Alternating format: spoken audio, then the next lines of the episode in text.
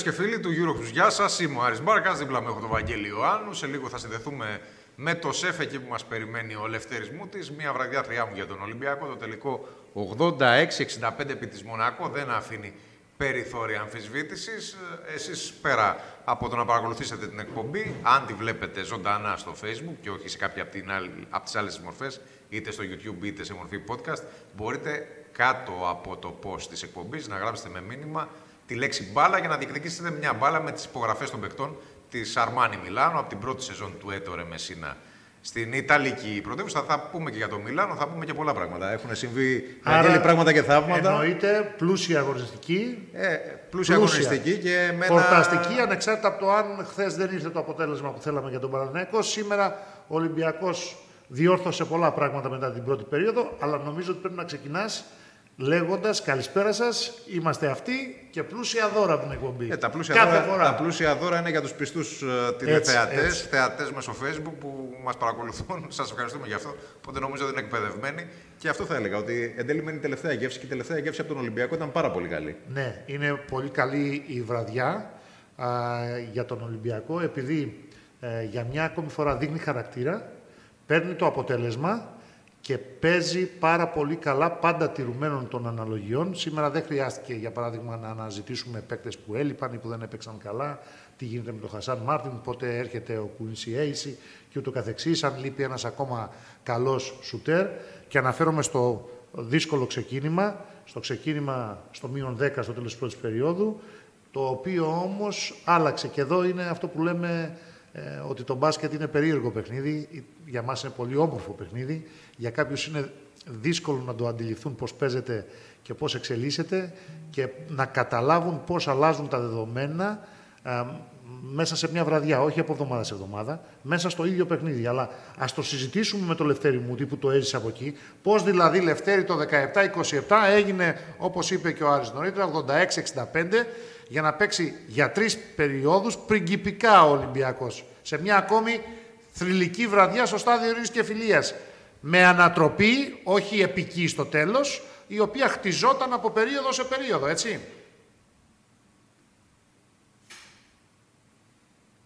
Καλησπέρα από το ΣΕΦ. Ναι, είναι πράγματι ότι έγινε μια επική ανατροπή και, και σήμερα, αλλά δεν υπήρχε άγχος ε, για τους φιλάθλους του Ολυμπιακού στο, στο τέλος. Ε, ο Ολυμπιακός έχτισε την ανατροπή αυτή από το δεύτερο δεκάλεπτο και μετά, γιατί ήταν σαν να είδαμε δύο διαφορετικά παιχνίδια. Το πρώτο δεκάλεπτο και όλο το υπόλοιπο παιχνίδι. Στο πρώτο δεκάλεπτο δηλαδή δέχτηκε ο Ολυμπιακός 27 πόντους και σε όλο το υπόλοιπο παιχνίδι δέχτηκε μόλις 36. Είναι εντυπωσιακό αν δει κανείς το πόσο διαφορετικό ήταν το παιχνίδι και τακτικά και το πόσο διαφορετικά το προσέγγισε ο Ολυμπιακός από το δεύτερο δεκάλεπτο και μετά και πώς αντίστοιχα αντέδρασε η Μονακός σε αυτό το παιχνίδι. Ο, η, η Μονακό πριν καν ξεκινήσει το παιχνίδι, πρέπει να σημειώσουμε ότι είχε τη δεύτερη καλύτερη επίθεση στην Ευρωλίγκα. Δηλαδή δεν είναι μια τυχαία ομάδα. Την είδαμε να κερδίζει τη ΣΕΚΑ, την είδαμε να κερδίζει τον Παναθηναϊκό. Έχει κάνει πολύ καλά, παρότι πρωτάρα, πολύ καλά αποτελέσματα μέχρι τώρα. Και έτσι όπως ξεκίνησε το παιχνίδι στο ΣΕΦ, ε, πάρα πολλοί φοβήθηκαν ότι ο, ρυθμός, ο, ο τρελός ρυθμός τον οποίο είχε επιβάλει δεν θα μπορούσε ο Ολυμπιακός να, να το κοντράρει. Η αθλητικότητα που έχουν οι παίχτε της Μονακό είναι πραγματικά εντυπωσιακή. Αλλά πολλές φορές η αθλητικότητα αυτή δεν συνοδεύεται και από καθαρό μυαλό, από μπασκετικές ε, αποφάσεις που ο Ολυμπιακός τις είχε αυτές, είχε το καθαρό μυαλό και από το δεύτερο δεκάλεπτο και μετά, προσαρμόζοντας την άμυνά του, βγάζοντας πολύ μεγαλύτερη ενέργεια και παίζοντας με πολύ διαφορετικά σχήματα, κατάφερε να προσαρμοστεί στο παιχνίδι και εν τέλει να κάνει τη Μονακό να δείχνει πολύ διαφορετική από το πρώτο δεκάλεπτο. Λευτέρη, κατά την άποψή σου, είναι θέμα Ολυμπιακού, είναι θέμα μυαλού, είναι θέμα αυτοπεποίθησης, είναι το γεγονός ότι δεν έχει μεγάλη πείρα αυτή η ομάδα η Μονακό, παρά το γεγονός ότι έχει σπουδαίους παίκτες από Ευρωλίγκα. Πού ρίχνεις περισσότερο εσύ το βάρος; Κάνε και τις συνεννοήσεις σου, στον αέρα είμαστε. Ναι. Αν έρθει κάποιος, διακόπτουμε τη συζήτηση για να κάνεις τη συνέντευξη. Αλλά μέχρι να είσαι έτοιμος, ναι, πού ναι, ρίχνεις περισσότερο το βάρος; Είναι θέμα του Ολυμπιακού που χτίζει ένα χαρακτήρα σαν εκείνο της μεγάλης ομάδας περασμένης δεκαετίας που αρνείται να λοιπόν χάσει; νομίζω λοιπόν ότι είναι λίγο από όλα αυτά εκτός από την, ε, την εμπειρία. Εκτός, εκτός από την εμπειρία της ε, Μονακό. Δηλαδή, ε, ο Ολυμπιακός είχε όλα αυτά τα, τα στοιχεία που είπαμε, εκτός από την εμπειρία της Μονακό. Γιατί το λέω αυτό, Γιατί το να κάνει την ανατροπή αυτή και να κερδίσει τη ΣΕΚΑ Νομίζω ότι δεν μπορούμε να πούμε λοιπόν ότι η εμπειρία σαν ομάδα της Μονακό ε, έδρασε σε κάτι τέτοιο. Πιστεύω λοιπόν ότι ναι ο χαρακτήρας, ναι η αυτοπεποίθηση, ε, ναι το σεφ, έδωσε τεράστια ενέργεια ο κόσμος όταν ο Ολυμπιακός βρισκόταν πίσω στο σκορ. Ε, σε πάρα, πολύ, πάρα πολλές κακές επιλογές, δηλαδή του πρώτου δεκαλέπτου, ο κόσμος του Ολυμπιακού έδινε όθηση. Αντί να υπάρχει μια μουρμούρα, αντί να υπάρχει ένας προβληματισμός. Ε, και όλο αυτό νομίζω ότι ήταν καταλητικό. Δηλαδή, Άρα μαζί με τους παίκτες, Άρη, εκπαιδεύεται και ο κόσμος. Υπάρχει σιγουριά. Εκπαιδεύεται ο κόσμος. Νομίζω Υπάρχει πίστη ότι θα γυρίσει το μάτσο. Τα καλά αποτελέσματα φέρουν και ηρεμία, αλλά το ανέφερες και εσύ πριν, Βαγγέλη. Ο Quincy Acy έρχεται την Κυριακή. Ο Χασάν Μάρτιν Λευτέρη δεν σηκώθηκε δευτερόλεπτο από τον ναι, πάγκο του Ολυμπιακού. Μόνο εκείνος και ο Λούτζη ουσιαστικά ήταν που δεν έπαιξαν. Ναι, δεν σηκώθηκε. Γιατί όμως πέρα από τον, την κατάσταση του Μάρτιν, καλή, κακή, οτιδήποτε, την οποία έχουμε δει και στα προηγούμενα παιχνίδια, ε, νομίζω ότι ήταν καταλυτικό το ότι θα έβγαινε ένα εκ των φαλ η Ζανσάρ. Και νομίζω ότι θα ήταν κρίμα για να μην έπαιζαν και οι δύο το 20 λεπτό σχεδόν που έπαιξαν ε, στο παιχνίδι. Ε, εννοείται ότι το δίδυμο των Γάλλων ήταν εκπληκτικό. Η ερώτησή μου, επειδή βρισκόσαν στο ΣΕΦ, είναι αν έχουμε κάποια πληροφόρηση για το αν τελικά η απουσία του Χασάν Μάρτιν είχε να κάνει με το γεγονός ότι προέρχεται από το γνωστό θέμα με την παρακέντηση στα γόνατα και δεν είναι ακόμα έτοιμος για να βοηθήσει ουσιαστικά σε ένα μάτς τόσο υψηλό επίπεδο, το οποίο ο Ολυμπιακός το έκανε να φαίνεται απλή υπόθεση με μια διαφορά 20 πόντων στο τέλος, αλλά ειδικά όταν ξεκίνησε η αναμέτρηση, σε καμία περίπτωση δεν περιμέναμε κάτι τέτοιο. Ε, ισχύει κάτι τέτοιο, αλλά είναι ακόμα, είναι ακόμα πάρα πολύ νωρίς. Δηλαδή, τώρα μόλις έχουν αρχίσει και βγαίνουν τα πράγματα από, το, από τα αποδητήρια, οι πρώτοι παίχτες, οι πρώτες αντιδράσεις. Οπότε δεν ξέρω αν τυχόν αυτό έχει να κάνει 100% με τον ε, τραυματισμό ή όχι. Υποθέτω πως ναι. Ε, αλλά νομίζω ότι σε κάθε περίπτωση η μεταγραφή του Quincy Acey, ε, το ότι απόψε ήταν και οι δύο Γάλλοι τόσο καλοί, ε, νομίζω ότι ήταν μονόδρομος ουσιαστικά στο να μείνει ο Μάρτιν στο, στον πάγκο. Και μιλάμε μια, για μια διαφορετική σε σχέση με τα προηγούμενα παιχνίδια διαχείριση από τον Μπαρτζόκα και του παιχνιδιού και συγκεκριμένων παικτών. Έχει αλλάξει κατά κάποιο τρόπο, όχι σε μεγάλο βαθμό, αλλά κατά κάποιο τρόπο έχει αλλάξει ε, το rotation ε, και έχει βάλει ε, κάποιους παίκτες σε σημεία κλειδιά που ουσιαστικά έχουν καθαρίσει το μάτς. Γιατί 17-27 είναι το σκορ στην πρώτη περίοδο, κλείνει το ημίχρονο με ένα 35-38 και ο Ολυμπιακός στην πραγματικότητα καθαρίζει το παιχνίδι στην τρίτη περίοδο. Να τα πάρουμε με τη σειρά. Τάιλερ Ντόρση, για μένα number one game changer απόψε. Όχι ο μόνος, αλλά number one. Ξεκινάμε από εκεί, έτσι Λευτέρη; Ναι. Ε, και όταν δεν ήταν, το διάστημα που δεν ήταν τόσο καλός, τόσο εντυπωσιακός, όσο δηλαδή ήταν στο τρίτο δεκάλεπτο που έκανε πραγματικά πράγματα και θάματα και αναστάτωσε τόσο πολύ την άμυνα της Μονακό. Ακόμα λοιπόν και πριν. Έχει βάλει και ε, τους 8 ε, μαζεμένους εκεί για να αλλάξει το μάτς. Ακριβώς. Ακριβώς. Εκεί είναι δηλαδή το ξέσπασμα του Ολυμπιακού που ξεφεύγει πια και δεν το έχει ισορροπήσει απλά το παιχνίδι, αλλά ξεφεύγει. Αλλά και πιο πριν και πιο μετά είδαμε πράγματα από τον Τόρσο τα οποία δεν είχαμε δει ε, μέχρι τώρα στα παιχνίδια του Ολυμπιακού στην Ευρωλίγκα. Να παίζει δηλαδή σταθερά το ρόλο του δημιουργού στο pick and roll, κυρίως με το φαλ, εκμεταλλευόμενο το μέγεθό του και να καταλαβαίνει πού και πότε πρέπει να τροφοδοτήσει το Γάλλο. Ε, ήταν εξαιρετικό, δηλαδή βλέποντας το από τόσο κοντά, ήταν εξαιρετικός ο συγχρονισμός που θύμιζε ε, παίχτη ο οποίος έχει είναι pass first. Έχει πρώτα στο μυαλό του την πάσα και, και όχι το shoot, ενώ ο Ντόρσε μέχρι τώρα μας είχε συνηθίσει σε ένα εντελώς διαφορετικό προφίλ. Σωστά το λες ε... και όταν χρειάζεται βάζει με δικό του καλάθι μπροστά τον Ολυμπιακό, 42-41, συνεχίζει να σκοράρει. Ο Ολυμπιακός ξεφεύγει με 8-51-43 και εκεί παίρνει τη σκητάλη για να συνεχίσει ο Βεζέγκοφ που δεν είναι καλό στο πρώτο ημίχρονο, έτσι. Ο Βεζέγκοφ στο πρώτο ημίχρονο είναι 0, στο 0 και στο τρίτο δεκάλεπτο έχει πετύχει 10 πόντους με 2 στα 2 δίποτα και 2 στα 2 τρίποτα. Ε, και εκείνος πάλι βγάζει τεράστια ενέργεια και στην άμυνα, δηλαδή τα προφανή είναι να πούμε ότι πέτυχε 10 πόντους με απόλυτη ε, ευστοχία. Αλλά αυτό το οποίο δεν φαίνεται είναι η άμυνα, είναι το ότι έβγαινε συνέχεια πρώτος στην μπάλα, διεκδικούσε συνεχώς ε, στην άμυνα την κάθε επαφή, έψαχνε το να κοντράρει τους πολύ πολύ πιο αθλητικούς uh, αντιπάλους. Και μαζεύει και 10 rebound γιατί έχει κάνει τα δηλαδή, Είναι διπλός απόψε. Και όμως. Uh, uh, Ακριβώς. Ακριβώς. Και μετά, και μετά ναι. Άρη Παπα-Νικολάου, έτσι, τεράστια ενέργεια. Παπα-Νικολάου, τεράστια ενέργεια όπως συνήθως. Εμένα μου άρεσε πάρα πολύ και το μουσικό τον κόσμο, ο Λίβιο Ζανσάλ. Αλλά... Έχει πολλούς πρωταγωνιστές. Έχει πάρα πολλούς Εγώ τον Παπα-Νικολάου πάντως για να. Το, θα συνεχίσουμε λέγοντας για τον Παπα-Νικολάου, αλλά νομίζω ότι ίσως είναι νούμερο ένα για μένα. Απόψε. Α, πιο, πιο μπροστά δηλαδή, και από τον δηλαδή, Τόρση. Κάνει πράγματα.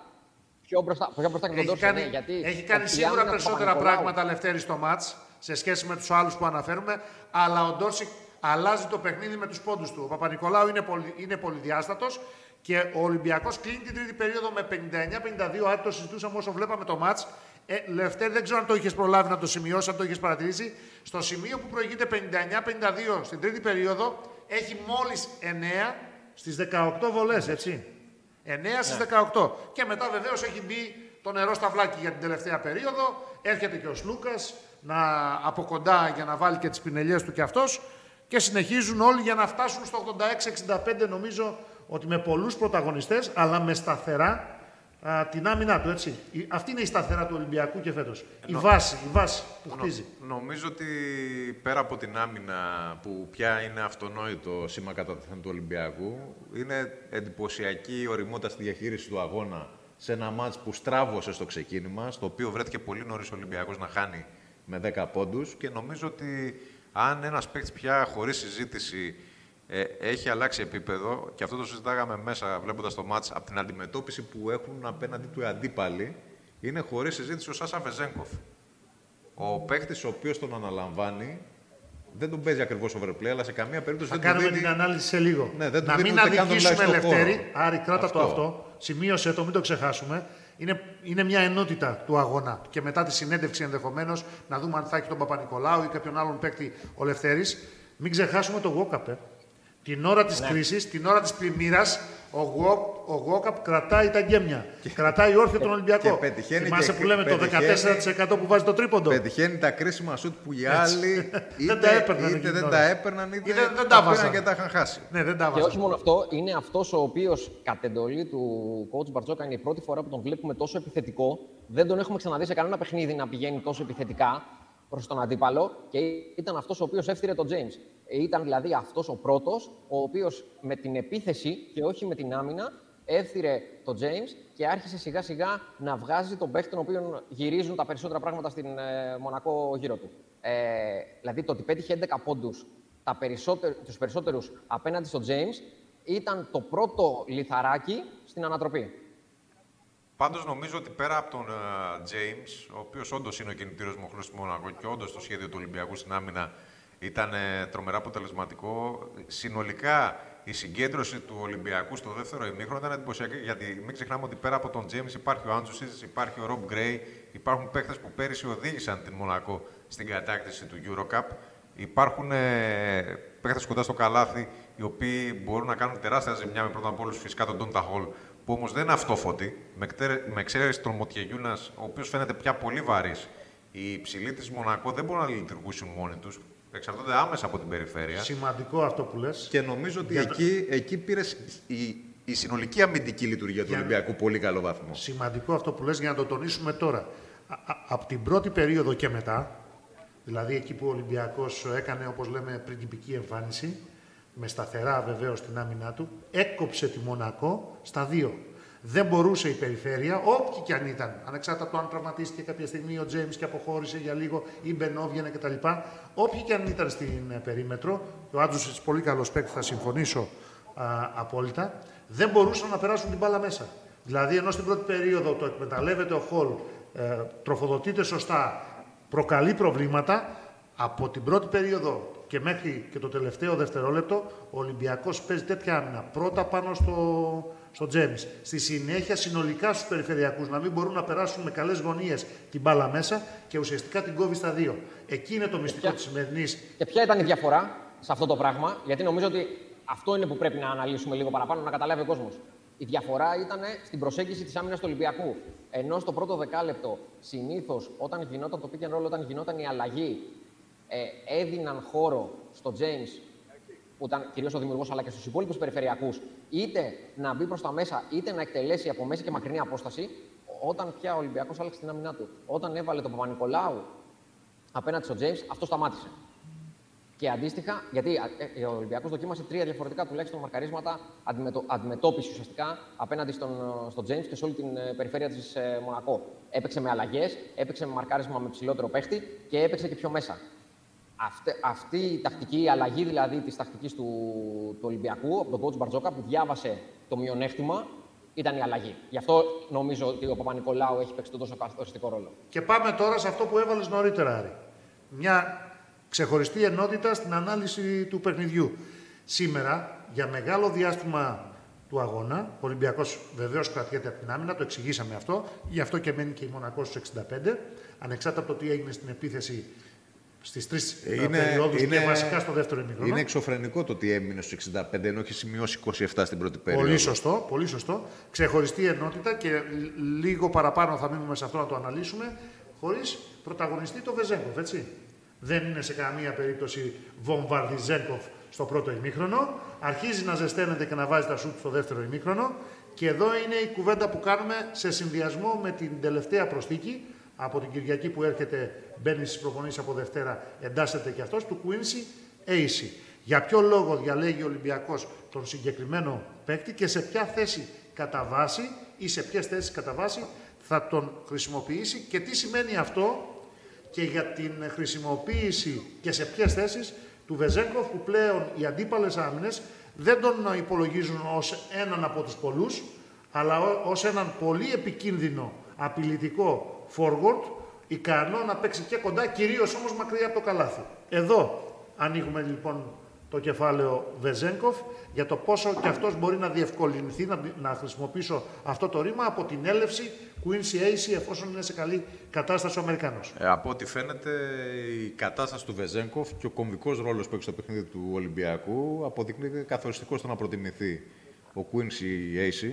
Γιατί μόνο μυστικό δεν είναι ότι ο Ολυμπιακός όντως ενδιαφέρθηκε για την περίπτωση του Τάρικ Μπλακ. Υπήρξε και μια συζήτηση που δεν ε, ευωδόθηκε, ήταν σε πολύ θεωρητικό επίπεδο. Δηλαδή, μέσα στους παίκτες που προτάθηκαν ήταν και ο Ματίας Λεζόρτ, ο οποίος είναι πολύ πιθανό να μην συνεχίσει να βρίσκεται στη Μακάμπη γιατί πια έχει επιστρέψει ο Ζίζης από τον τραυματισμό του και το συμβόλαιο του είναι πολύ πιθανό να μην ανανεωθεί. Και, και έπαιξε και καλά σήμερα, παίζει καλά σήμερα γιατί τελειώνει το μάτς και όπως όλα δείχνουν η Μακάμπη ε, θα φτάσει πολύ εύκολα σε μια ε, σπουδαία νίκη στην Πασκόνια, θα τα πούμε σε λίγο. Προηγείται ήδη με 80-62 Οπότε, και μένουν 2-3 ναι. λεπτά για να τελειώσει Η- το μάτς. η επιλογή του- Αλλά η μένουμε σε αυτό που επιλογή- λέμε. ναι, η- Quincy Acey. Η επιλογή του Quincy Acey φαίνεται να συνδέεται άμεσα με το θέμα του Βεζέγκοφ. Και τον τρόπο που τον αντιμετωπίζουν μετά τις πρώτες αγωνιστικές οι αντίπαλοι προπονητές. Ο Quincy Acey θεωρητικά θα αγωνίζει στο 4. Εγώ πιστεύω ότι θα πάρει και λεπτά στο 5 ή ακόμα και αν αγωνίζει στο 4 θα είναι ο παίχτης που θα τελειώνει τις φάσεις κοντά στο καλάθι, αλλά παράλληλα έχει και ένα αξιοπρεπές σου τριών πόντων και δίνει τη δυνατότητα για front line που θα βλέπουμε πολύ πιο συχνά το Βεζέγκοφ στη θέση 3.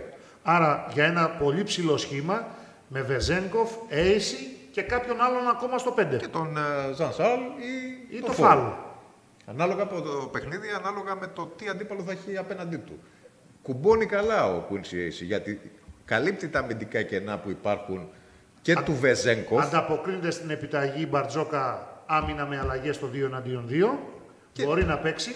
Και αν μπορεί επικουρικά, είτε να τελειώνει η φάση με pick and roll. Ναι. Οπότε αυτόματα θα δημιουργεί χώρο για το Βεζέγκοφ. Είτε να είναι μια ακόμα απειλή από το τρίποντο. Οπότε αυτόματα η άμυνα θα αναγκαστεί να δώσει κάτι και στο Βεζέγκοφ. Δεν θα Και πολύ πολύ συγκεντρώνεται τα μόνο πράγματα. στο Βεζέγκοφ. Μην σουτάρει αυτός, μην χάσουμε από αυτόν. Αυτή, αυτή τη στιγμή ο Βεζέγκοφ φαίνεται ότι είναι ένας από τους βασικούς αμυντικούς στόχους, ίσως πιο πάνω και από τον Σλούκα, Τον, α, των αντίπαλων προπονητών. Μάλιστα. Σωστό. Γιατί ε, δεν νομίζω ότι υπάρχει πιο αποτελεσματικός παίχτης στον Ολυμπιακό, α, συμπεριλαμβανομένου και του Τάιλερ Ντόρσε, που να μπορεί να κάνει τέτοια ζημιά με το σουτ χωρίς να έχει την μπάλα στα και, χέρια του. και το λέμε αυτό γιατί με βάση και την εικόνα του σημερινού αγώνα Λευτέρη, εκεί ξεκλείδωσε και ο Βεζέγκοφ. Όταν ο Ντόρση έγινε game changer, γι' αυτό σου λέω, ε, για να κάνω και το δικηγόρο του διαβόλου, δεν θα συμφωνούμε και σε όλα Αλλήμον, κάποια θα βράδυ. συμφωνούμε πάντα. Ε, Αυτό είναι. ότι ο, ο, ο, Θα είναι ότι ο- βαρετό. Ότι ο Ντόρση είναι, ο Ντόρση είναι ο πολυτιμότερος παίκτης γιατί φέρνει τα πάνω κάτω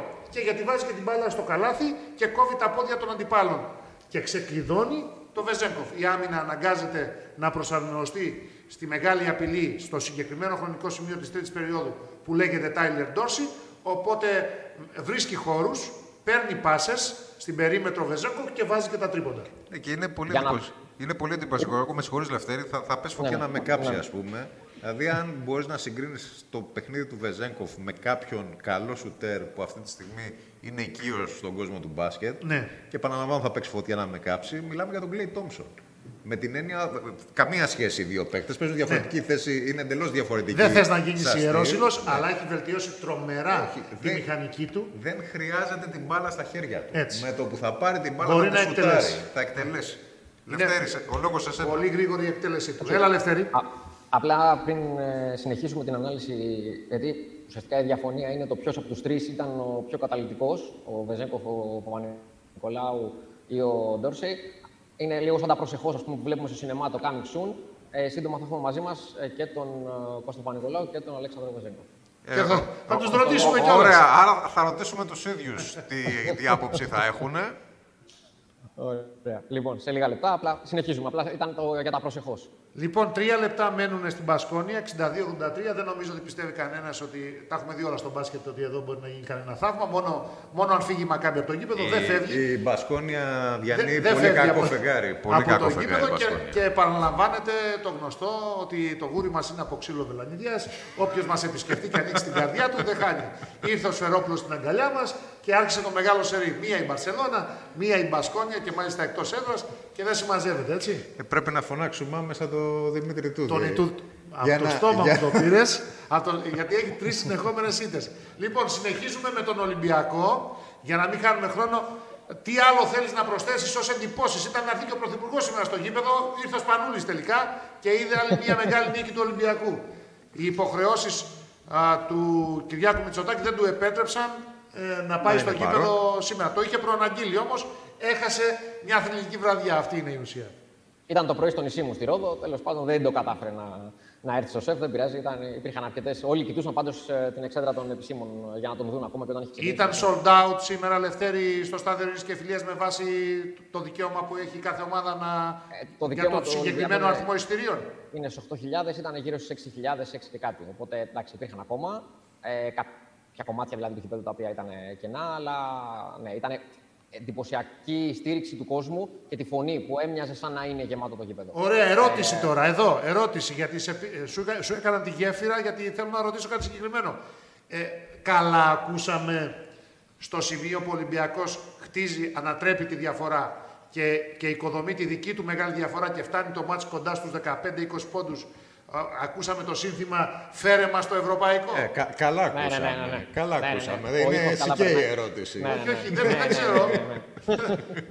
Γιατί γινόταν Όχι, και όχι, δεν φασαρία είναι. στο γραφείο, ο Μπαρμπαρούς έλεγε τα δικά του και δεν ξέρω αν όντως ήταν έτσι. Προφανώς ήταν έτσι. Πρέπει να συνεννοηθεί ο Λευτέρης να κάνει και τη συνεννοήση. Θα τον ξαναέχουμε σε λίγο στην εικόνα μας. Τον χάσαμε για λίγο. Λοιπόν, ε, ενθουσιασμός υπερβολικός, έτσι. Υπερβολικός ενθουσιασμός. Αλλά, αλλά πατάει σταθερά στην οκτάδα και βλέπουμε. Ε, νομίζω ότι το είπε και ο coach Βένταν Μίτροβιτς πριν ξεκινήσει το μάτς ότι αυτός ο Ολυμπιακός είναι φτιαγμένος για το Final Four. Ε, προφανώς δεν θέλει απλά να φανεί ευγενικός. Ε, είναι ο Ολυμπιακός μια ομάδα που πια όλοι την υπολογίζουν για τα play-off και όλοι θέλουν να δουν πόσο παραπάνω μπορεί να πάει. Μάλιστα, με δεδομένη την εικόνα που έχουν στο Tel Aviv για τον Quincy Ace, πολλοί λένε ότι αν δουν και πάλι τον Quincy Ace που είχαν ε, συνηθίσει να βλέπουν Κυρίως με αμυντικές δαγκάνες, με, αλλά τη- όχι μόνο. ναι, με την ε, Μακάμπη, τότε είναι περίπου, αν όχι αυτονόητη η παρουσία στο Final Four, τότε σχεδόν δεδομένη. Αλλά όλα αυτά με Εγώ για την ώρα θα πω με Quincy Ace σε καλή κατάσταση. Δεν λέω σε αρίστη, που λέει μια ψυχή, σε καλή κατάσταση. Σιγουριά για καλό πλασάρισμα στην οκτάδα, δηλαδή εννοώ από την 8η θέση. Μπορεί να είναι και η 7η, μπορεί να είναι και η 6η, μπορεί να είναι και η 5η. Και από εκεί και πέρα βλέπουμε και για, για κάποιο μπαμ του Ολυμπιακού φέτος. 18 Λιβιό στο συγκεκριμένο μάτς. Μα το, 10-10 ο Βεζέκοφ, 11 ο Παπα-Νικολάου, 18 ο Ντόρση και 11 ο Γουόκαπ. Και του έβαλε νωρίς ο Γουόκαπ. μα όπως έχουμε αυτό ξαναπεί, που- για αυτό που έλεγες πριν, Να το σου και πάλι ο Λευτέρης. Έλα Λευτέρη, είσαι έτοιμος; Ε, ναι, ναι, σε δύο λεπτά θα τους θα έχουμε του παίχτε. Απλά να. σ- να- Όχι, είναι εδώ πέρα τώρα. Ωραία. Σε λεπτάκι να γίνει η αλλαγή. Πάρε το χρόνο σου, πάρε το χρόνο σου. Έλα Άρη. αυτό που λέγαμε είναι ότι το πρόβλημα δεν είναι πόσο καλός θα είναι ο Ολυμπιακός ή πόσο ισχύουν τα κοπλιμέντα του Μίτροβιτς. Ε, οι δυνατότητες του Ολυμπιακού πια φαίνονται και από τη βαθμολογία, από το 6-2. Το θέμα είναι ότι στο 6-2 αυτή τη στιγμή ισοβαθμούν πέντε ομάδες. Τέλειωσε η Μπασκόνια. Έτσι κι Η αλλιώς. Μακάμπη λοιπόν επίσης που είχε ξεκινήσει άσχημα είναι στο 6-2. 69-87. Αυτό είναι το πέρασμα, το εντυπωσιακό της ε, Μακάμπη από τη Βιτόρια.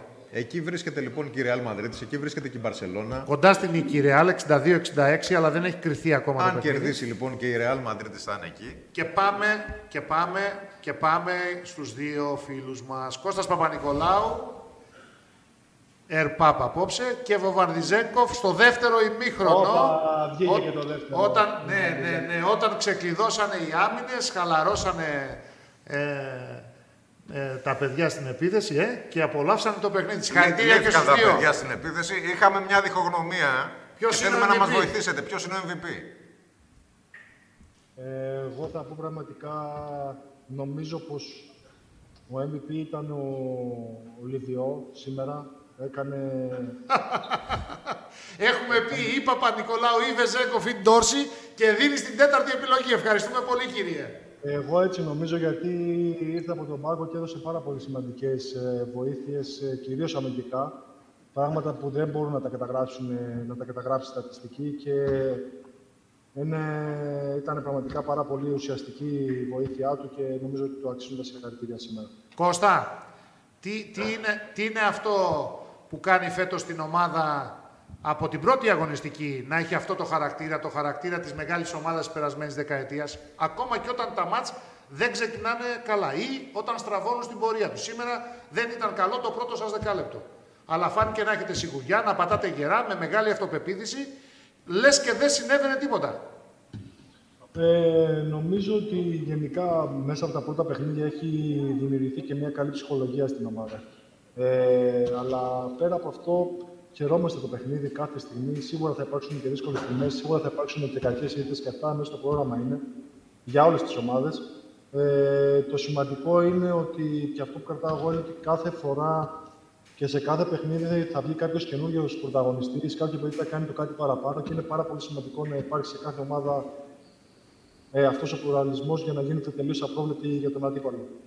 Σάσα, αφού μας πεις και εσύ ποιος κατά τη γνώμη σου ήταν ο MVP, θέλω να μας πεις πώς αισθάνεσαι, ποια... Πες το να, πες το να. Πες το. Όχι, θα συμφωνήσω με, το, θα συμφωνήσω με τον Κώστα. Χάσαμε. Αν και, Χάσαμε, αν, και, ναι. αν και όλα τα παιδιά βοήθησαν πάρα πολύ σε πολλούς τομείς του παιχνιδιού, σε διάφορα κομμάτια, σε διάφορες στιγμές.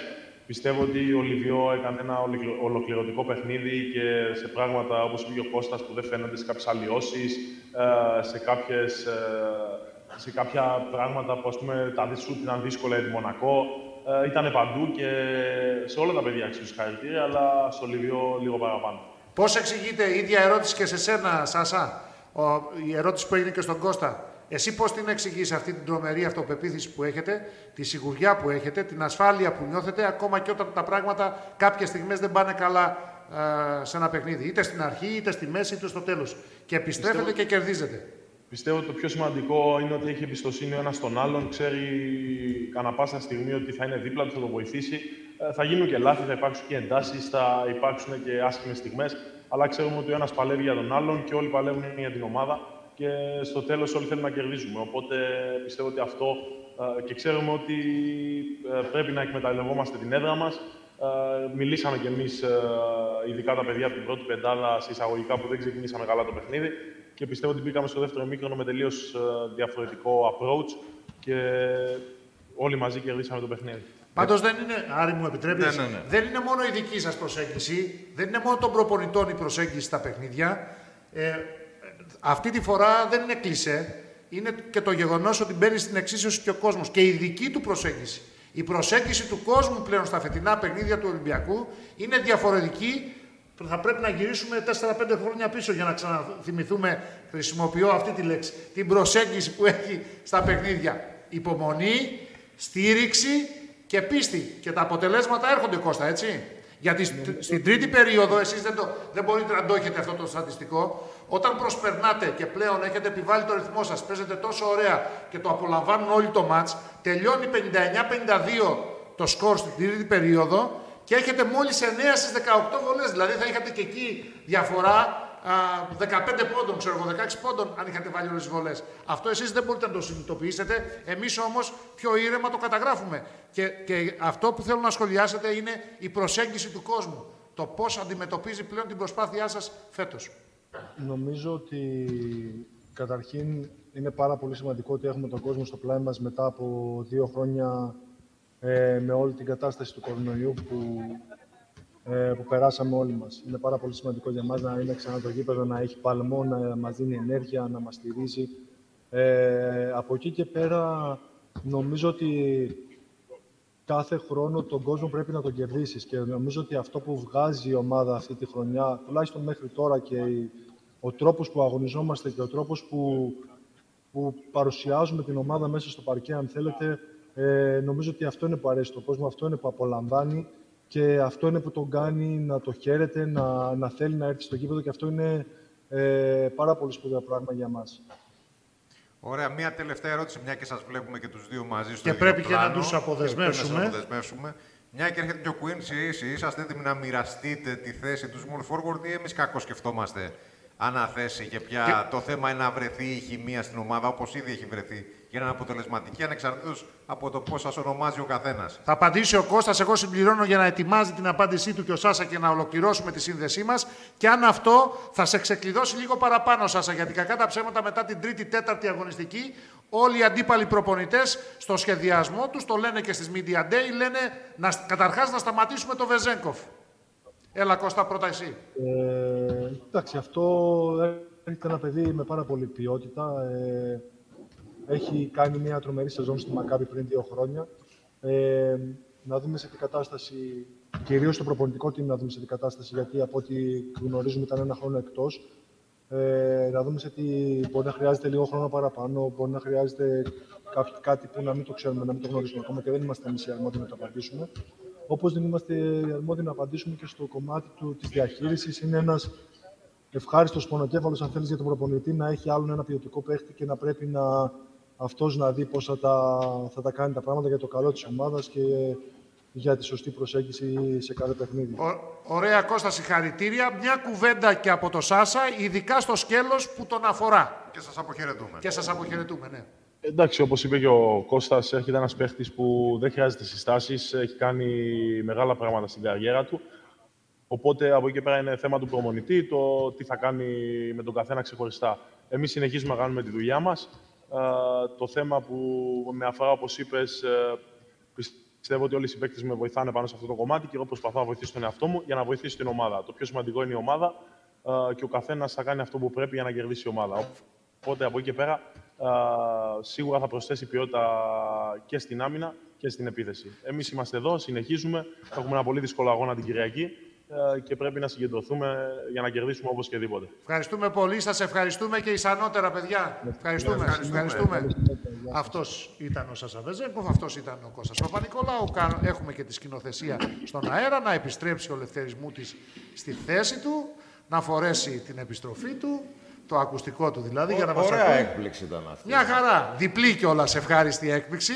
Αυτοί μας, μας είχαν μια δυσάρεστη έκπληξη, γιατί εμείς ποντάραμε σε τρεις και μας είπαν, όχι το Χατζιμπετρί, τον τέταρτο. το Λιβιό μας είπαν για πολυτιμότερο Λευτέρη, όπως άκουσες, έτσι. Είδατε, είδατε, ναι. Υπάρχουν ανατροπές και σε αυτό το, σε αυτό ναι, γιατί αλλιώς το βλέπουμε εμείς το παιχνίδι, αλλιώς το καταλαβαίνουμε εμείς και αλλιώς το ζουν αυτοί που είναι μέσα στο παρκέ την έντασή τους δηλαδή εμείς την παρακολουθούμε, την υποπτευόμαστε, την υποψιαζόμαστε, αλλά αυτοί την νιώθουν. Και είδαν ότι ε. ένας παίκτης που ήρθε από τον πάγκο έκανε πάρα πολλές δουλειές γιατί δεν έμειναν στους 18 πόντους. Έμειναν στι αλλοιώσεις, έμειναν στα σπροξήματα, στα screen, στα rebound, στις, στις μάχες κόρα-κόρ, σώμα με σώμα. Και μια, μια χαρά και το νέο look. Ναι. Χωρίς το μουστάκι. Α, για τον Λιβιό λες. Ε. Έδειξε την ηλικία Έδειξε την ηλικία. Παιδάκι στην κυριολεξία. Έλα Λευτέρη για να ολοκληρώνουμε σιγά σιγά. Ήταν ωραία η βραδιά για τον Ολυμπιακό. Μία ακόμη στο απόρθητο αυτή τη σεζόν στα ειρήνης και φιλίας. Ε, πράγματι, και για να πω το, το, το, κομμάτι αυτό για το Λιβιό που λέγαμε πριν, ότι σε, σε όλη τη διάρκεια του παιχνιδιού, κάθε φορά που ο Λιβιό έβγαζε ενέργεια, είτε με την άμυνα είτε με την επίθεση, ε, πήγαιναν πάρα πολλοί συμπαίκτε του και τον παρότριναν να συνεχίσει. Ε, κάτι το οποίο ε, δεν είχε στην αρχή της χρονιάς, δεν είχε πέρσι, αυτό το δέσιμο δηλαδή, που φαίνεται ότι όσο περνάει ο καιρός είναι ακόμα πιο έντονο. Και επειδή προφανώς καταλάβαιναν οι συμπαίχτες το πόσο πολύτιμος είναι και πόσο πολύ τον έχει ανάγκη η ομάδα, γινόταν και αυτό.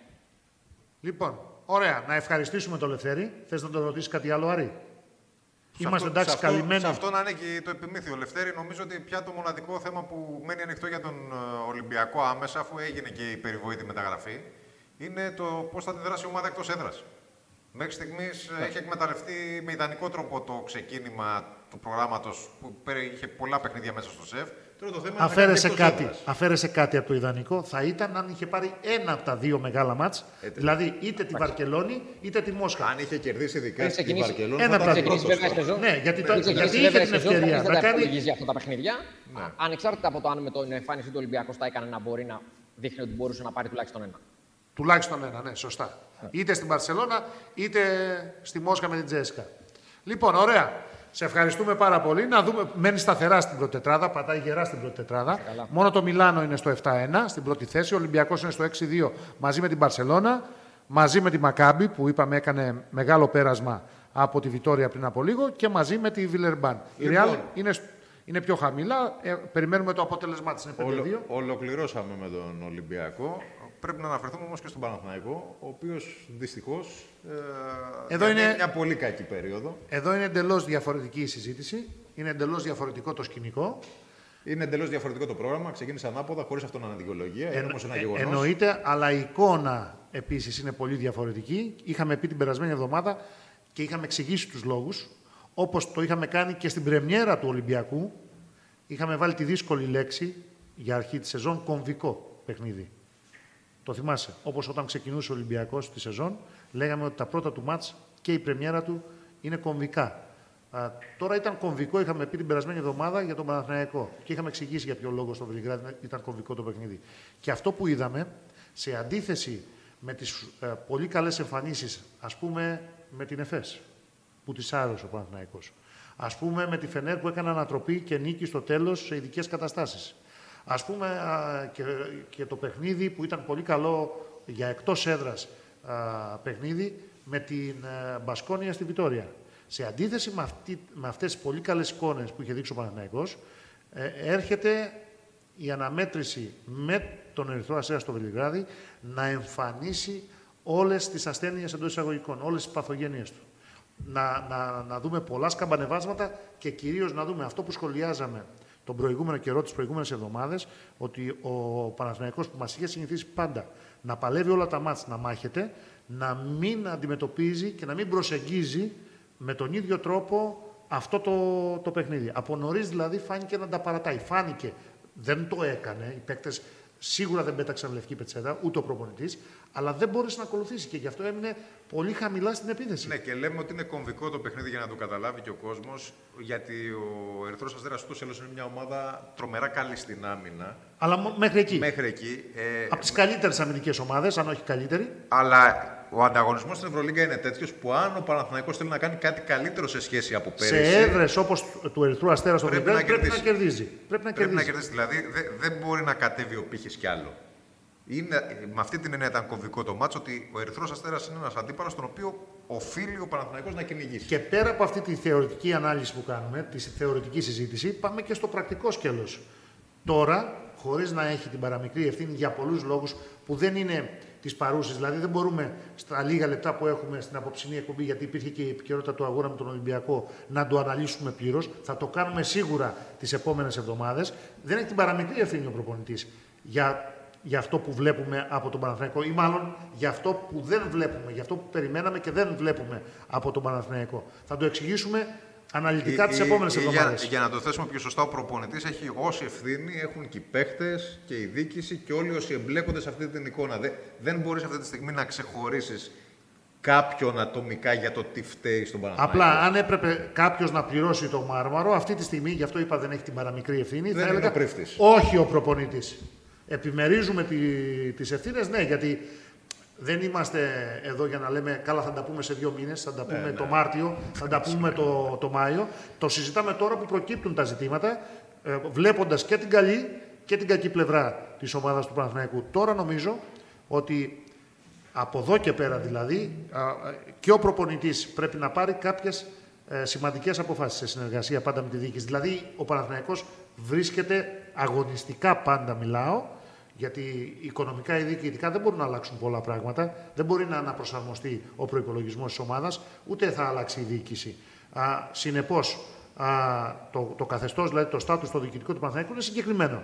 Ε, Συνεπώς, είναι ένα σταυροδρόμι από αγωνιστική πλευράς, στο οποίο βρίσκεται ο Παναθηναϊκός ε, και ο προπονητής πρέπει να αποφασίσει α, με ποιους θα πάει και ποιους θα αφήσει. Αν θα προχωρήσει με αυτό το ρόστερ, με ποιους παίκτες θα παίξει στο ελληνικό πρωτάθλημα, με ποιους παίκτες, σε ποιους παίκτες θα βασιστεί στα παιχνίδια της Ευρωλίγκας που είναι παιχνίδια άλλων απαιτήσεων; Γιατί αν εξαιρέσεις το ντέρμπι με τον Ολυμπιακό ή τα ντέρμπι με τον Ολυμπιακό και ανεξάρτητα από το τι έγινε στη σάλα Νίκος Γκάλης του Αλεξανδρίου, ε, που έχασε ο Παναθηναϊκός από τον Άρη, η, τα υπόλοιπα παιχνίδια δεν είναι παιχνίδια υψηλών απαιτήσεων. Με τον έναν ή τον άλλο τρόπο, ο Παναθηναϊκός που είναι και το φαβορή θα τα κερδίσει. Έχει, την ποιότητα να τα κερδίσει. Μπορεί να τα πάρει και η φανέλα δηλαδή. Στην Ευρωλίγκα δεν είναι έτσι τα πράγματα. Μόνη της η φανέλα δεν μπορεί να κερδίσει. Το όνομα, οι έξι Ευρωλίγκες δεν μπορούν να κερδίσουν. Νομίζω Άρα πρέπει να πάρει κάποιες αποφάσεις. Ναι, ε, επειδή αναφερόμαστε στο τι έχει συμβεί και στα γεγονότα, δεν μπορεί να παραγνωριστεί το γεγονός ότι για τον Παναθηναϊκό η απώλεια του Νέντοβιτς είναι πάρα πολύ μεγάλη. Το έχω σημειώσει. Δεν, ε, δεν έχει την πολυτέλεια αυτό το ρόστερ του Παναθηναϊκού να έχει μια απώλεια σαν αυτή του Νέντοβιτς. Ε, εδώ τώρα. Αυτό, αυτό είναι το ένα. Και το άλλο είναι ότι τον Φέρελ στην ουσία ακόμα δεν τον έχουμε δει. Ένα-ένα. Ένα-ένα. Άρη, Νέντοβιτς. Αν είναι να παίζει τα μισά μάτια σεζόν, είναι θέμα για τον Παναθηναϊκό. Γιατί ο Παναθηναϊκός τον ήθελε στο Βελιγράδι. Κόπηκε στα μέση, ε, στη, στη μέση, κόπηκε στα δύο η ομάδα επιθετικά. Τον ήθελε στο Βελιγράδι. Αν ο Νέντοβιτς χάσει πολλά μάτς και τη φετινή σεζόν, είναι θέμα. Γιατί ο Παναθηναϊκός ποντάρει πολύ στη βοήθεια του Νέντοβιτς στην ε, περιφέρεια. Και βλέπουμε ότι λίγο πριν από ένα σημαντικό παιχνίδι, εμείς το είχαμε πει κομβικό και τους είχαμε εξηγήσει τους λόγους, και εσύ είπες ε, το, το πιο σημαντικό λόγο νωρίτερα, και αυτός ήταν ένας από τους πιο σημαντικούς για να το χαρακτηρίσουμε κομβικό. Πρέπει να κερδίζεις τέτοια μάτσα εκτός έδρας και δεν έχεις το βασικό σου επιθετικό όπλο. Τότε να περιμένεις από τον πρωτόπυρο στην Ευρωλίγκα Μέικο να βάζει κάθε βράδυ, όταν μιλάμε για παιχνίδια Ευρωλίγκας, 30 πόντους. Δύσκολο να συμβεί. Άρα, μια απάντηση είναι ότι ο Παναθηναϊκός μπορεί να παίξει πολύ καλύτερα συγκριτικά με ό,τι έχουμε δει μέχρι τώρα, αν είναι υγιής ο Νέντοβιτς, αν είναι εκεί κάθε βράδυ άργησε να μπει λόγω του κορονοϊού και των υπολείπων θεμάτων. Βρήκε φυσική κατάσταση και είχε πρόβλημα τραυματισμού. Το τζίμπησε ο προσαγωγός. Ε, είναι θέμα αυτό. Αυτό όμως είναι κάτι. Δεν το λέω για να απαλλάξω ναι, τον προπονητή. Αλλά είναι γεγονός που δεν μπορούμε να το παραγνωρίσουμε. Είναι και κάτι που από την άλλη πλευρά ο Παναθηναϊκός το έχει αποδεχθεί. Δηλαδή, λέγαμε. Το έχει λέ... αποδεχτεί; Το έχει αποδεχτεί γιατί λέγαμε και λέγανε και όλοι από την πρώτη στιγμή που αποκτήθηκε ο Φέρελ όταν δεν έγινε η αλλαγή, που δεν έχει γίνει ακόμα για την ενεργοποίηση του Φέρερο στο ελληνικό πρωτάθλημα, ναι. ώστε στο πίσω μέρος του μυαλού του Παναθηναϊκού ήταν ότι η αλλαγή ίσως στο τέλος να γίνει και αναγκαστική για να προστατευτεί ο Νέντοβιτς ή αν προκύψει ζήτημα τραυματισμού του Νέντοβιτς. Θέλω να πω δηλαδή ότι στον Παναθηναϊκό είχαν συμβιβαστεί με το γεγονός ότι θα κρατήσουν έναν καλό παίχτη, που όμως η παρουσία του στην ομάδα εμπεριέχει το ρίσκο το ότι έχει αποδειχθεί πώ είναι ευπαθή. Τότε θα πρέπει να συμβιβαστούν και με τέτοιες εμφανίσεις. Και αυτό, με τέτοιες ήττες. Αυτό είναι το ένα. Και το άλλο είναι ότι. Ε... Εμείς δεν χρησιμοποιούμε τη λέξη ντροπή. Καμία ε, ήττα στον επαγγελματικό αθλητισμό Γενικότερα στον και, αθλητισμό. νομίζω, δεν είναι ντροπή, ούτε καταστροφή. Νομίζω ειδικά, ούτε... ειδικά στην Ευρωλίγκα με τις τόσες εναλλαγές Κατακλυσμός κτλ. Υπάρχουν. Ε, δηλαδή, αν αυτό ήταν ντροπή για τον Παναθηναϊκό, τι ήταν για την ΕΦΕΣ; Ή ήττα από τον Παναθηναϊκό. Καλά το λες. Για, γιατί αυτή τη στιγμή οι ομάδες που απογοητεύουν είναι πρώτον, πρώτη μάλλον, πρώτη, όχι και καλύτερη, και χειρότερη, και χειρότερη η Ζαλγκύρης με το 0-8. Πρώτη, πρώτη και χειρότερη. Δεύτερη και χειρότερη είναι η ΕΦΕΣ γιατί είναι πρωταθλήτρια Ευρώπης και έχει ένα μπάτζετ τετραπλάσιο. Όχι, συγγνώμη, συγγνώμη. Εξαπλάσιο σε σχέση με τον Παναθηναϊκό. Ναι. Το αγωνιστικό μιλάω καθαρά, ναι. το αγωνιστικό. Το παικτικό, δηλαδή το, το, το τα, τα λεφτά που εμφανίζονται στο παρκέ. Μάλιστα. Έχει ένα ξαπλάσιο σε σχέση με τον Παναθηναϊκό και έχει 2-6. Και τρίτη χειρότερη έκπληξη ε, του, του πρωταθλήματος μέχρι στιγμής για την Ευρωλίγκα μιλάμε. Η τρίτη ομάδα που απογοητεύει είναι ο Παναθηναϊκός πάλι με το 2-6. 0-8 η Ζαλγκύρη, 2-6 η πρωταθλήτρια Ευρώπης, η αμυνόμενη πρωταθλήτρια Ευρώπης, 2-6 και ο Παναθηναϊκός. Αυτές είναι οι τρεις ομάδες που απογοητεύουν περισσότερο σε σχέση με κάποιες άλλες. Για αυτές που τα πάνε περίφημα τα έχουμε πει. Έτσι. Είναι, το, είναι το Μιλάνο, είναι ο Ολυμπιακός, είναι η Μπαρσελόνα, είναι η Μακάμπη που έχει ε, ανέβει, η Βιλερμπάν που είναι μεγάλη έκπληξη, η Ρεάλ σταθερή. Και η Τσέσκα που κάνει τις τρεις ήττες τώρα, θα τα πούμε στη συνέχεια. Και- Άρα, Νέντοβιτς, Είναι ο Νέντοβιτς, είναι ο Μέι, Φέρελ. είναι ο Πριν πάμε, Φέρελ. Φέρελ. Τι πιστεύεις για το Φέρελ; Εγώ πιστεύω ότι ο Φέρελ ε, είναι ένας πάρα πολύ καλός παίχτης που απλά αυτή τη στιγμή έχει έρθει ανέτοιμος γιατί όπως συμβαίνει με τους περισσότερους παίχτες του NBA και αυτός δεν έχει βγει ποτέ από την Ευρώπη πρέπει να περάσουν τουλάχιστον οι δύο πρώτοι μήνες της σεζόν για να βρουν πραγματικό ρυθμό. Στο ξεκίνημα της σεζόν οι πάντες στο NBA, ειδικά όσοι έχουν μάθει να είναι σε ομάδες που έχουν υψηλές απαιτήσεις, περπατάνε. Ε, είναι πολύ λογικό ένας παίχτης σαν τον ε, Φέρελ να χρειαστεί χρόνο, ειδικά ένας παίχτης Έχει το που χρόνο, δεν ήξερε που θα έχει την βρεθεί. πολυτέλεια. Το πρόβλημα είναι του ότι χρόνου ο Παναθηναϊκός- Παναθηναϊκός. ο Παναθηναϊκός δεν έχει αυτό το χρόνο. Και αν ήταν πιο έτοιμος ο Φέρελ, θα έπαιζε και περισσότερο. Δεν είναι Ερω- τρέλος ο ερώτηση. παίκτης. Έχει την πολυτέλεια του χρόνου για την Ευρωλίγκα, όχι είναι η απάντηση ξεκάθαρη. Για το ελληνικό πρωτάθλημα, μέχρι την 8η αγωνιστική; Μπορούν να έχουν διορθωθεί πράγματα. Αναφέρω την 8η αγωνιστική Γιατί είναι, αντιμετωπίζει τον είναι Ολυμπιακό. το ντέρμπι στο στάδιο Ειρήνη και Φιλίας με τον Ολυμπιακό του Νο- πρωταθλήματος. Νομίζω ότι ο Παναθηναϊκός τηρουμένων των αναλογιών έχει χρόνο ακόμα και στην Ευρωλίγκα.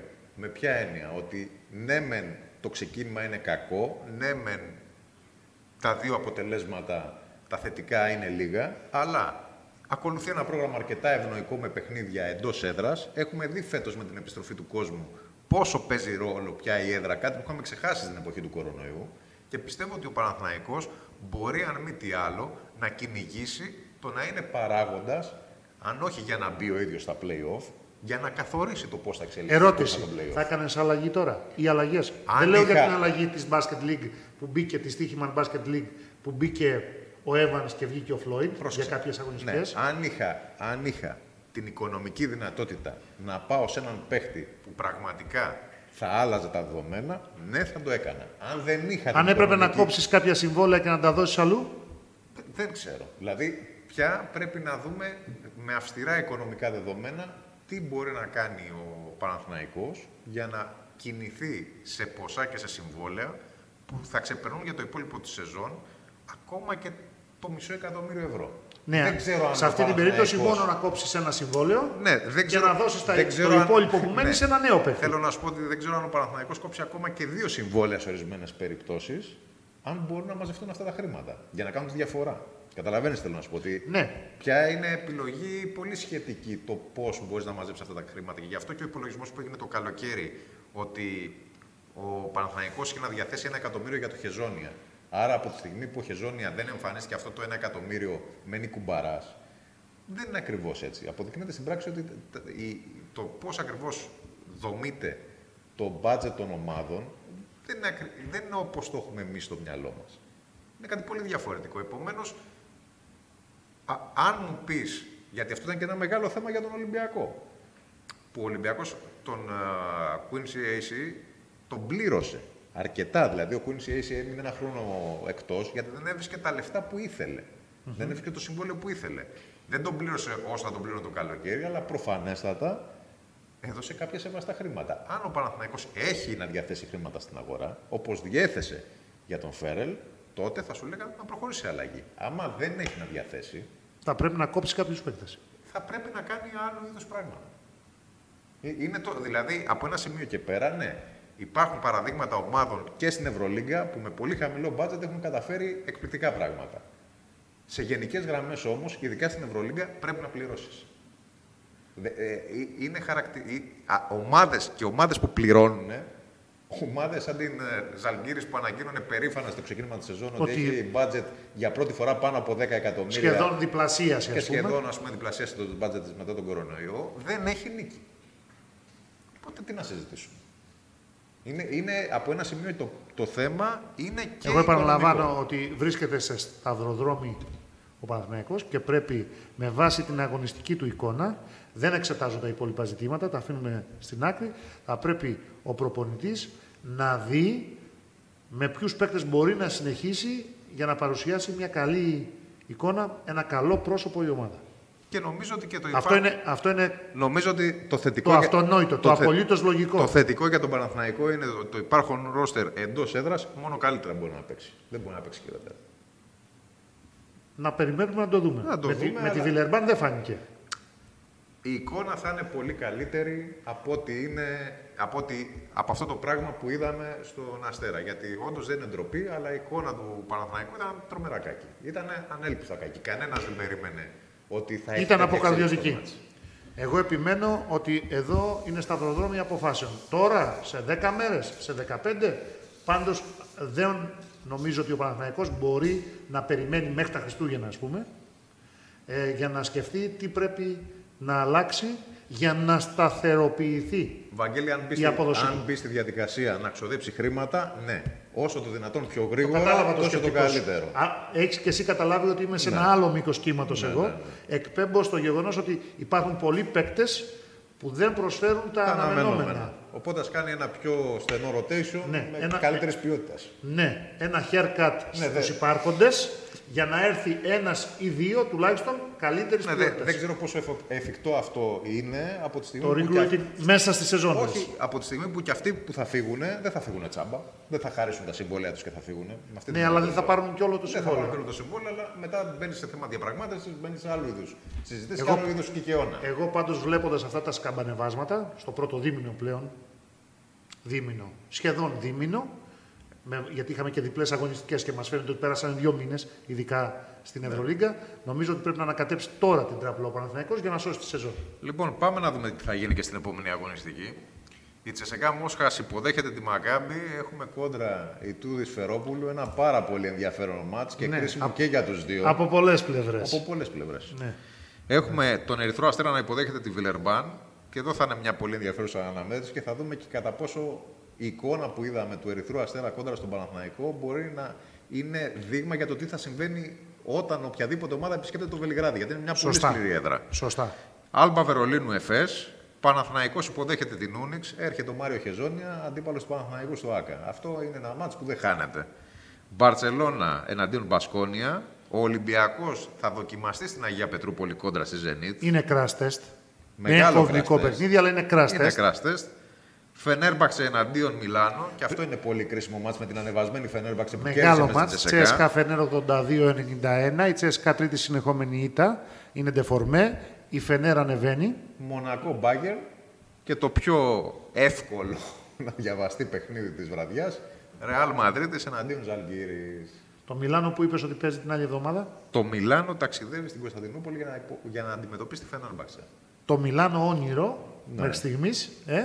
Όνειρο το Μιλάνο. Για να δούμε όμως μήπως γίνει εφιάλτη ξαφνικά και αρχίσει η αντεπίθεση της ΕΦΕΣ.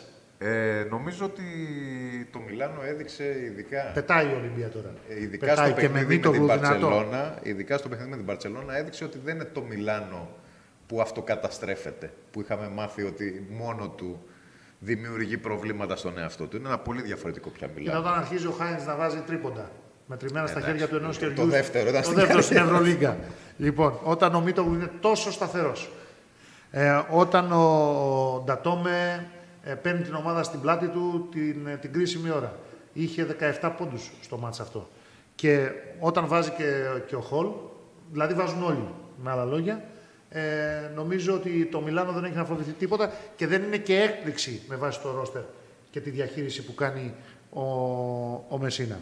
Θα έλεγα ότι περισσότερο προβληματίζει η Τσέσκα παρά τα ελαφρυντικά ε, Των απουσιών, δεδομένων των των τραυματισμών. δύο βασικών απουσιών του Μιλουτίνοφ και του Σεγγέλια, παρά ότι... Ο Σεγγέλια επέστρεψε τώρα λοιπόν ο Γκριγκόνης στο τελευταίο μάτς. Ναι, λέω ότι στην πορεία, Στην πορεία έλειψε πολύ ο Σεγγέλια. αυτών των τριών-τεσσάρων εβδομάδων, ας πούμε, τριών εβδομάδων, που του λείψαν οι παίκτες και γι' αυτό ήρθαν και οι ήττες. Βγήκε η ομάδα από το ρυθμό, χάλασε το rotation και ούτω καθεξής. Ε, περισσότερο προβληματίζει η Τσέσκα παρά τις απουσίες και τα προβλήματα που υπήρχαν και υπάρχουν, α, παρά το ότι ε, εκπλήσει το Μιλάνο. Το περιμέναμε. Απλά δεν περιμέναμε να είναι τόσο καλό το Μιλάνο και τόσο σταθερό. Το Μιλάνο όμως παίζει εκεί που περιμέναμε. Λοιπόν, και μιλώντας για Μιλάνο, μπάλα με υπογραφές των παιχτών του Μιλάνο. Δίνουμε πίσω Πόσα μπάλα λεπτά της έχουν ακόμα Ευρωλίγας. να στέλνουν; Πόσα λεπτά; Δεν είναι, τώρα. Τελειώνουμε; Όποιο Οι πρόλαβε. τελευταίοι τώρα; Λοιπόν, πόσα λεπτά είναι η εκπομπή μέχρι τώρα. Ωραία, λοιπόν, ένα νούμερο από το 1 έως το 55. Κανονικά Ναι. πρέπει να δώσουμε στον τελευταίο που έστειλε. Που Για- περίμενε ε, δηλαδή. Που περίμενε καρτερικά. Καρτερικά μέχρι το τελευταίο λεπτό, μέχρι το τελευταίο σχόλιο, μέχρι το τελευταίο δευτερόλεπτο. Όμως δεν θα το κάνουμε αυτό, γιατί θα δικήσουμε τους άλλους. Θα κόψουμε ε, την ιστορία στη μέση και θα πούμε το 27. Ωραία. Όποιος λοιπόν έχει στείλει Το μήνυμα 27. πιο κοντά στο 27 έχει κερδίσει την μπάλα. Τη διαδικασία Σας την έχουμε ξαναπεί, θα ειδοποιηθεί μέσω προσωπικού μηνύματος στο Facebook, αφού ο διαγωνισμός αφορά μόνο το Facebook. Κάπου εδώ τελειώσαμε. Να Ε, μας μας- στείλει- Ήταν περίεργη εβδομάδα. Είχε δύο πρόσωπα, αλλά απλά μας έμεινε καλή Απλά να πούμε γεύση στο ότι, τέλος. ότι έχουμε και άλλη αλλαγή προπονητή στη Stichiman Basket League. Το Eurohoops το έγραψε πρώτο για το τέλος ε, του Κασιμίρο και πρώτο ανακοίνωσε την εποχή Ζούρου. Επισήμως όχι ακόμα από τον Προμηθέα. Ε, νο- επισήμως, νομίζω ότι επισήμως πια- ανακοινώθηκε το διαζύγιο με τον Νομίζω Κασιμίρο. ότι είναι πια τυπικότητα η ανακοίνωση Αύριο της το πρωί συνεργασίας. και επισήμως θα ανακοινωθεί. Πάει στην Πάτρα, δεν θα κοουτσάρει ο Ζούρος. Και εκεί ίσως να έχουμε και επαναπατρισμούς. Ή δηλαδή μπορεί να γίνουν εσωτερικές αλλαγές. Ξέρω εγώ, μήπως επιστρέψει και κανένας Έλληνας παίκτης στο πρωτάθλημα το ελληνικό. Θα δούμε. Θα έχουμε κάποιες αλλαγές και εκεί. Εύκο- εύκολο είναι το quiz για να το μαντέψουν ε, οι, οι φίλοι και θεατές. Καλά, το όνομα είναι γνωστό που ακούγεται για διάφορες ομάδες. Ωραία. Βαγγέλης Μάντζαρης είναι το όνομα. Ωραίο. Το σίγουρο είναι ότι έχουμε επιστροφή Ζούρου στην Stichiman Basket League. Επιστρέφει. Παραμένει προπονητής της Εθνικής Γεωργίας. Δεν είναι σίγουρο ότι θα πάει ο Λιμιάτη βοηθός του.